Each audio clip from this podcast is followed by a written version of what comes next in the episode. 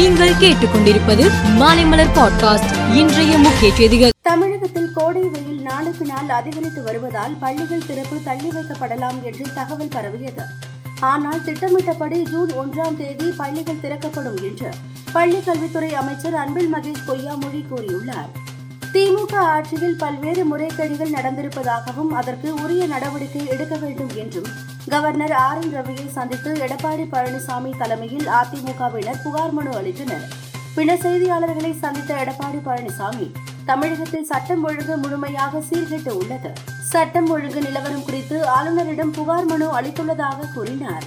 வருமானத்திற்கு அதிகமாக சொத்து சேர்த்தது தொடர்பான வழக்கில் முன்னாள் அமைச்சர் விஜயபாஸ்கர் மீது புதுக்கோட்டை கோர்ட்டில் குற்றப்பத்திரிகை தாக்கல் செய்யப்பட்டது. புதுக்கோட்டை நீதித்துறை நடுவர் நீதிமன்றம் எண் ஒன்றில் இருநூற்று பதினாறு பக்கங்களை கொண்ட குற்றப்பத்திரிகையை லஞ்ச ஒழிப்புத்துறை டிஎஸ்பி இமயவரம்பன் இன்ஸ்பெக்டர்கள் ஜவஹர் பீட்டர் ஆகியோர் நீதிபதி ஜெயந்தியிடம் தாக்கல் செய்தனர்.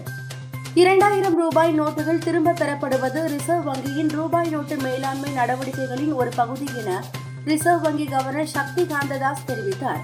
இது பண நிர்வாகத்தின் வழக்கமான நடைமுறைதான். எனவே மக்கள் பீதியடைய தேவையில்லை என்றும் அவர் கேட்டுக்கொண்டார். சுற்றுலா தொடர்பான ஜி டுவெண்டி பணிக்குழுவில் மூன்றாவது கூட்டம் காஷ்மீர் தலைநகர் ஸ்ரீநகரில் இன்று தொடங்கியது. மூன்று நாட்கள் இந்த மாநாடு நடைபெற உள்ளதால் பலத்த பாதுகாப்பு ஏற்பாடுகள் செய்யப்பட்டு உள்ளன. இத்தாலியின் ஓபன் சர்வதேச டென்னிஸ் போட்டியில் ஆண்களுக்கான ஒற்றையர் இறுதி ஆட்டத்தில் ஹோல்கர் ரூனே டேனியல் மெட்வடேவ் ஆகியோர் மோதினர். இந்த ஆட்டத்தில் டேனியல் மெட்வடேவ் ஏழுக்கு ஐந்து ஏழுக்கு ஐந்து என்ற செட் கணக்கில் ஹோல்கர் ரூனேவை வீழ்த்தி சாம்பியன் பட்டம் வென்றார்.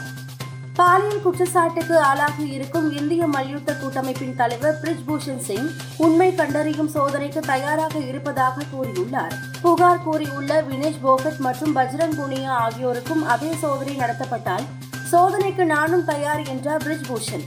அவரது சவாலை போராடும் வீரர் வீராங்கனைகள் ஏற்றுக்கொண்டு உள்ளனர். மேலும் செய்திகளுக்கு மாலைமலர் பாட்காஸ்டை பாருங்கள்.